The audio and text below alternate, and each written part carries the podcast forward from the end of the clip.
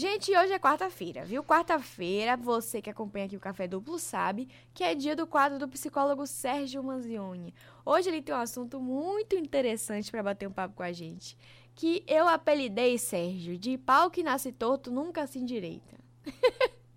a gente vai conversar agora com ele, Sérgio Manzioni. Café Duplo, entrevista.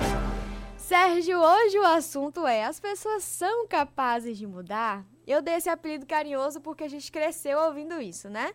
E aí, Sérgio, de fato as pessoas são capazes de mudar? Bom dia, Bruna Ferraz, bom dia aos ouvintes. Bom dia. Essa expressão que você está usando aí é uma expressão bastante pessimista, né? Porque ela não, ela considera também que a própria pessoa que está falando isso, ela também considera que não vai mudar, né? Então, quando eu, eu admito que o outro não muda, eu também estou admitindo que eu também não mudo. Então, isso de fato não é verdade. A gente vê pessoas mudando, as pessoas são capazes de mudar, sim. A gente está falando aqui nessa mudança de comportamento, mudança de pensamento, mudança de visão do mundo, mudança da interpretação das coisas. Dá para mudar? Dá sim, porque isso já acontece na vida da gente. Né? Quando a gente fala, bom, eu vi tal coisa, me arrependi, eu não me arrependi, mas eu continuo com essa ideia, ou então não, a partir de hoje eu vou fazer diferente. É, existe sim maneiras de você mudar o comportamento, por exemplo, da gente, ele é pautado em cima de punições. Né? Vamos dizer assim, na vida social comum, se você ultrapassar um sinal vermelho e você pode ser multado. E aí é uma punição para que você mantenha seu comportamento correto. Você pode receber uma multa, não gostar e dizer, não, eu vou mudar. Essa é uma mudança mais simples, que é uma questão só de, de você se adequar, né? se ajustar ao que já é existente. Mas a mudança que a gente fala com mais profundidade é aquele jeito da pessoa, é a maneira que a pessoa encara o mundo. Não, ele é assim, é, o jeito dele é assim. Isso é uma maneira muito cômoda também da própria pessoa não mudar e se estabelecer. Então, existem aquelas outras coisas que são é, ligadas ao machismo também. Por exemplo, a pessoa diz assim: ah, mas Fulano é tão frio. Às vezes, uma filha pergunta para a mãe: mas meu pai é tão frio. Aí a mãe responde: mas ele é homem, né? Você sabe como é que homem é. Então, essa questão de generalizar qualquer coisa que você generalizar, você vai errar. Então é preciso a gente ter um pouco de calma e acreditar sim. Eu acredito que as pessoas mudam sim. Sim. Você muda, Bruna Ferraz?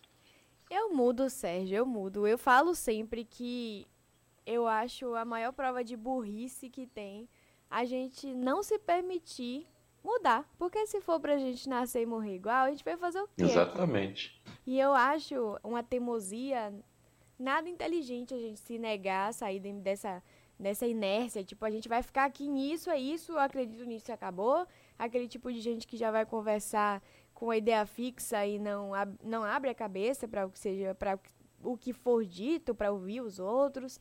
Enfim, tudo isso são coisas é. complicadas, né? As convicções são coisas assim bastante é, complicadas mesmo você vê que o Friedrich Nietzsche, aquele filósofo alemão, ele disse uma coisa que é assim: as convicções são mais inimigas da verdade do que a mentira. E o, o Stephen Hawking uma vez disse também que o problema não é a pessoa não saber, mas ela pensar que sabe. Então, a gente tem situações, como a gente vive recentemente, que as pessoas têm certeza de alguma coisa, é o achismo é, baseado num fato isolado, a pessoa generaliza para tudo. Pode acontecer um caso só e esse caso é generalizado. A gente fala assim: olha, meu vizinho teve uma gripe muito forte e aí não foi hospital, foi nada, mas ele tomou um chá de camomila aqui três vezes por dia e água.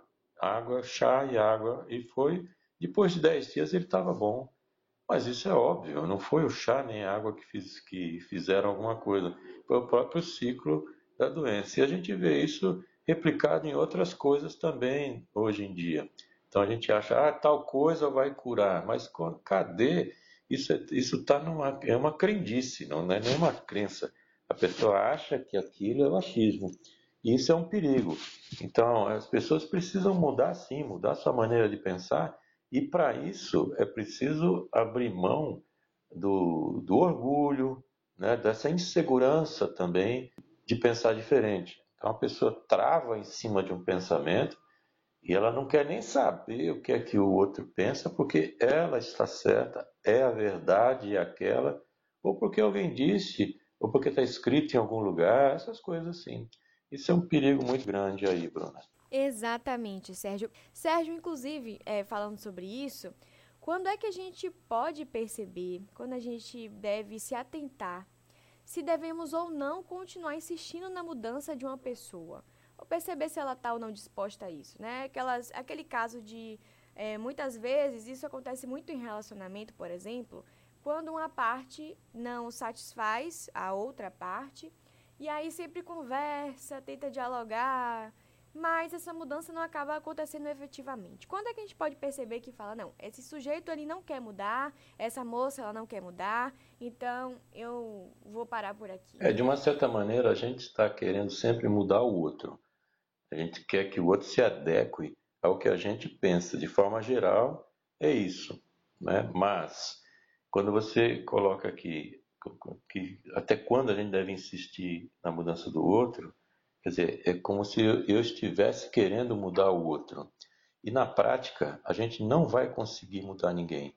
Isso não quer dizer que a pessoa não mude. Significa que eu não vou conseguir mudar o outro.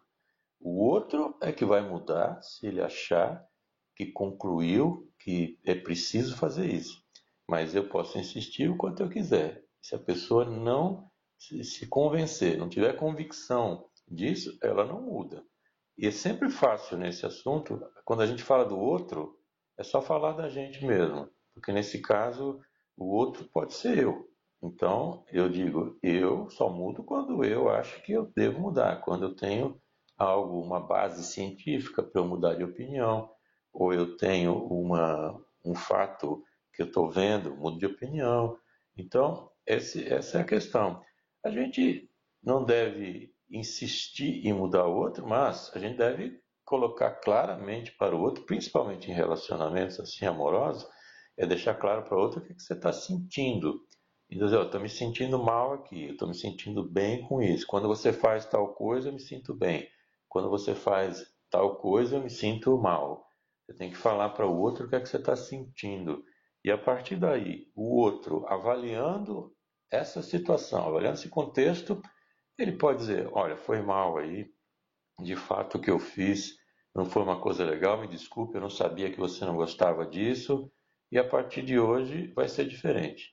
Hoje é o ponto final e muda. E a pessoa muda, porque às vezes a pessoa num relacionamento, principalmente quando está se conhecendo tal, existem muitas escorregadas, né? Porque a pessoa não conhece o outro. Então, às vezes, uma palavra não pode ser dita, que o outro se ofende, ou então relembra alguma coisa. Então, a gente tem que chegar uma hora de olhar a pessoa e ver como ela é. Aí sim você diz, bom, ela não vai mudar mesmo. Eu já tentei aqui fazer assim, já fui para cá, a gente já conversou, a gente já teve uma DR, a gente já teve é, várias conversas é, construtivas para mudança e a pessoa não quer mudar. Aí você decide se você está disposto ou disposta a continuar com esse relacionamento ou não. Ok, para você que chega agora, o bate-papo é com Sérgio Manzioni, psicólogo, que está falando sobre a mudança das pessoas. As pessoas são capazes de mudar? Não são? A gente, inclusive, Sérgio, é, aqui na live do arroba TV Rádio Can, começou uma discussão sobre isso, pessoal aqui opinando. Primeiro, é, começou com a pergunta de Lucas Menezes. Ele perguntou: Sérgio, bom dia. É, no caso da mãe do Henry, uma mãe que mata seu próprio filho, você acha que ela pode mudar ou a tendência é só piorar? por conta do seu psicológico, por causa dessa, dessa exposição toda que tem acontecido com ela. Inclusive, depois disso, a gente teve aqui um comentário de Alice que falou: se a própria mãe negligencia seu amor materno e permite a morte dele, ao meu ver, ela tem coragem de matar qualquer pessoa no mundo. É, então, Sérgio, e aí? O que é que a gente pode entender disso? Essas pessoas que matam, né, de forma geral, elas têm chance de mudar, essas pessoas elas têm esperança, né, de serem pessoas melhores. Como é que a gente pode avaliar isso? E também, né, é, é um pouco complicado a gente estar tá daqui na função de determinar quem pode ou não melhorar. É meio complexo isso. Bom dia, Lucas. Bom dia, Alice. Olha, a questão da, da mãe desse menino Henry é uma coisa um pouco complexa. Então, a gente tem uma tendência a analisar as coisas é, baseado em cima de um fato ou outro. Então a gente não conhece o caso assim completamente. A gente sabe uma versão do caso. Eu não conheço, por exemplo, a mãe do Henry e, para dizer a verdade, eu nunca tinha ouvido nem falar nela, né?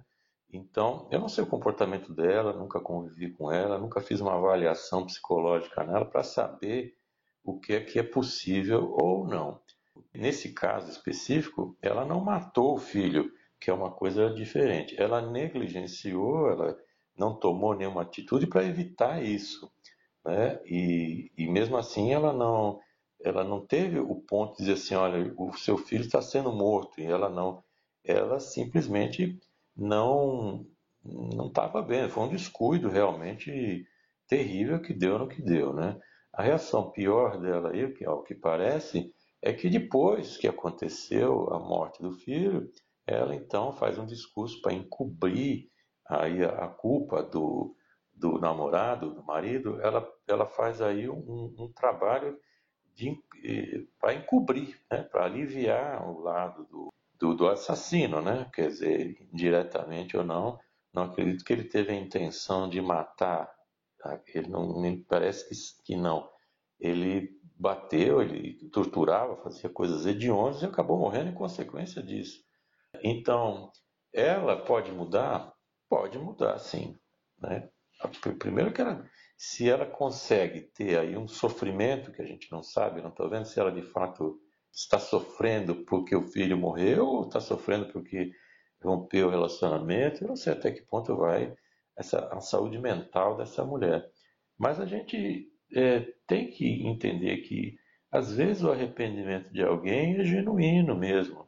Então a pessoa pode se arrepender de um erro que cometeu e mudar de fato. Esse arrependimento pode significar um desejo de mudança. Não quer dizer que a pessoa vai mudar, mas pode significar um desejo de mudança. É que a gente avalia esse caso em particular do menino Henry, a gente avalia essa figura da mãe, né? A mãe, porque a mãe tem uma figura sagrada. A mãe, a gente tem um, um imaginário de mãe que é também assim perfeição, né? o idealizado, essa mãe sagrada, a mãe de Jesus, então, que é uma Nossa Senhora Imaculada, a família sagrada também. Mas é que a gente tem uma série de problemas que são gerados na família e também outra série de problemas que podem ser gerados por mães. Tem mães extremamente tóxicas, hoje em dia se fala em mães narcisistas, né? Quer dizer, a mãe que é voltada somente para ela e, e às vezes até está concorrendo com o filho. Até no meu podcast tem um episódio sobre mães narcisistas que a gente tratou aqui ah, no ano passado. Mas devemos ser otimistas, porque senão a gente está negando a nossa própria intenção de mudar. Sérgio, é, falando sobre essa questão do arrependimento, que muitas vezes acaba influindo nessa mudança ou não, como perceber que uma pessoa se arrependeu de forma genuína, é, que arrependeu mesmo do que fez? E é claro, o arrependimento, ele significa que essa pessoa pode vir a mudar ou a pessoa se arrependeu, mas permanece seguindo igual? É, foi o que eu disse agora mesmo. O desejo de querer mudar não significa que ela vai mudar. E aqui a pergunta que você me faz, se como é que a gente percebe o arrependimento de alguém é genuíno, a gente percebe pelas ações, porque falar, você fala o que você quer. Agora, é pela ação que a gente avalia uma pessoa, pelo que ela faz, não pelo que ela fala. Então, se ela disser, eu estou muito arrependido, nunca mais vou fazer tal coisa. Ok, certo? Vamos acreditar de cara assim. Mas a pessoa vai e faz de novo. Então, a gente avalia pelo que ela faz, não pelo que ela fala. E aí a gente vai poder ter esse parâmetro aí. E também, claro, se a pessoa muda, faz e muda, a gente vai ficar a vida inteira é, observando o comportamento daquela pessoa em relação àquilo. Ou seja, A pessoa errou, todo mundo erra, porque não tem ninguém perfeito. A pessoa errou, ela tem o direito de se modificar. Eu sempre faço essa mesma pergunta e me faço esse exercício. Pense que é você. O outro pode ser você. Então, quando eu estou falando aqui, o outro são todos os que estão me ouvindo. Mas quem está me ouvindo, eu sou o outro. O que eu permito para mim, eu também tenho que permitir, é, também tenho que permitir para o outro. Senão, eu também estou negando o meu direito aí de mudar. Ok, Sérgio Manzioni, as pessoas elas estão muito descrentes com relação a essa mudança no próximo, pelo menos é o que eu percebo. Você percebe isso? É, esses, a forma como a gente lida, sempre descartando essa possibilidade de mudança, até para não ter que lidar com aquilo. Eu falo muito também, usando como exemplo, o sistema prisional, em que a ideia inicial seria de reeducação, ressocialização mas acabou virando apenas, única e exclusivamente punição. As pessoas não acreditam na mudança. Como é que a gente pode, inclusive, conviver com isso e aprender a olhar as coisas de uma ótica diferente? O sistema prisional que você deu exemplo é muito interessante, porque você pode, sim, a pessoa pode se arrepender de ter feito algo, pode mudar de fato e pode sair diferente. Existem muitos casos que a pessoa sai, sai recuperada lá de dentro e pode retomar a vida. Outras pessoas saem recuperadas, mas voltam para o mesmo contexto que foi favorável ao desenvolvimento desse desvio, que transformou essa pessoa num criminoso ou numa criminosa. Às vezes, você muda uma parte, mas se você não mudar o que está no entorno, se você não mudar esse contexto, você pode cair novamente na mesma situação. Então, isso serve aí para o sistema prisional, para os presos que saem, é, muitos recuperados e que voltam para o mesmo ambiente e às vezes são pressionados a fazer isso, o cara não tem para onde correr. Então, é, essa é uma situação, porque o Estado, ele pune, de um lado, aí as pessoas que, que cometem um erro, mas ela, ele também não entra para fazer algo que favoreça que as pessoas tenham uma vida boa. Haja vista aí o que aconteceu naquela comunidade Jacarezinho, no Rio de Janeiro, agora, nessa semana passada, com aquele número enorme de, de pessoas mortas. O que acontece ali? Todos são traficantes? Eu não sei, parece que sim. Mas o que acontece é que se tem tanta gente eh, na criminalidade, e é porque o Estado não está presente. Quando o Estado sai fora, alguém entra para tomar conta. Ou é o tráfico, é a milícia, seja lá quem for. Então o Estado não está presente. O Estado é obrigado a cuidar da gente em todos os sentidos. A gente tem que mudar, pode mudar, mas a gente também tem que mudar esse contexto. Ou então sair fora. Sair fora daquele contexto. Você não consegue mudar um relacionamento porque o contexto está complicado, você sai fora e vai tentar ser diferente em outro lugar antes que você sucumba de novo e volte a ser a pessoa anterior. É isso. Sérgio Manzioni, um beijo. Muito obrigada novamente por esse bate-papo. A gente está aqui quarta-feira que vem junto, certo?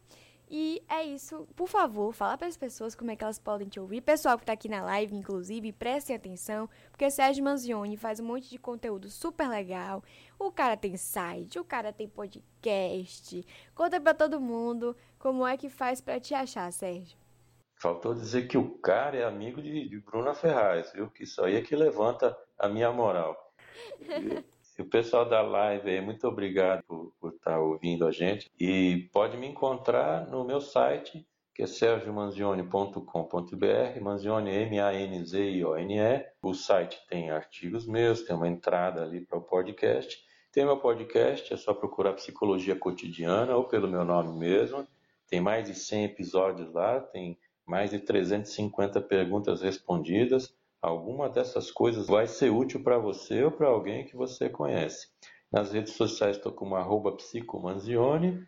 Eu que sempre agradeço o espaço aqui, a gente precisava ter duas horas né, para poder falar as coisas, e ainda mais um tema como esse, mas não tem. Então eu agradeço sempre o espaço. Muito obrigado a todos aí da rádio, obrigado aos ouvintes, pessoal da live. Uma boa semana para vocês e até semana que vem. Boa semana, boa semana até semana que vem, Sérgio. Um beijo.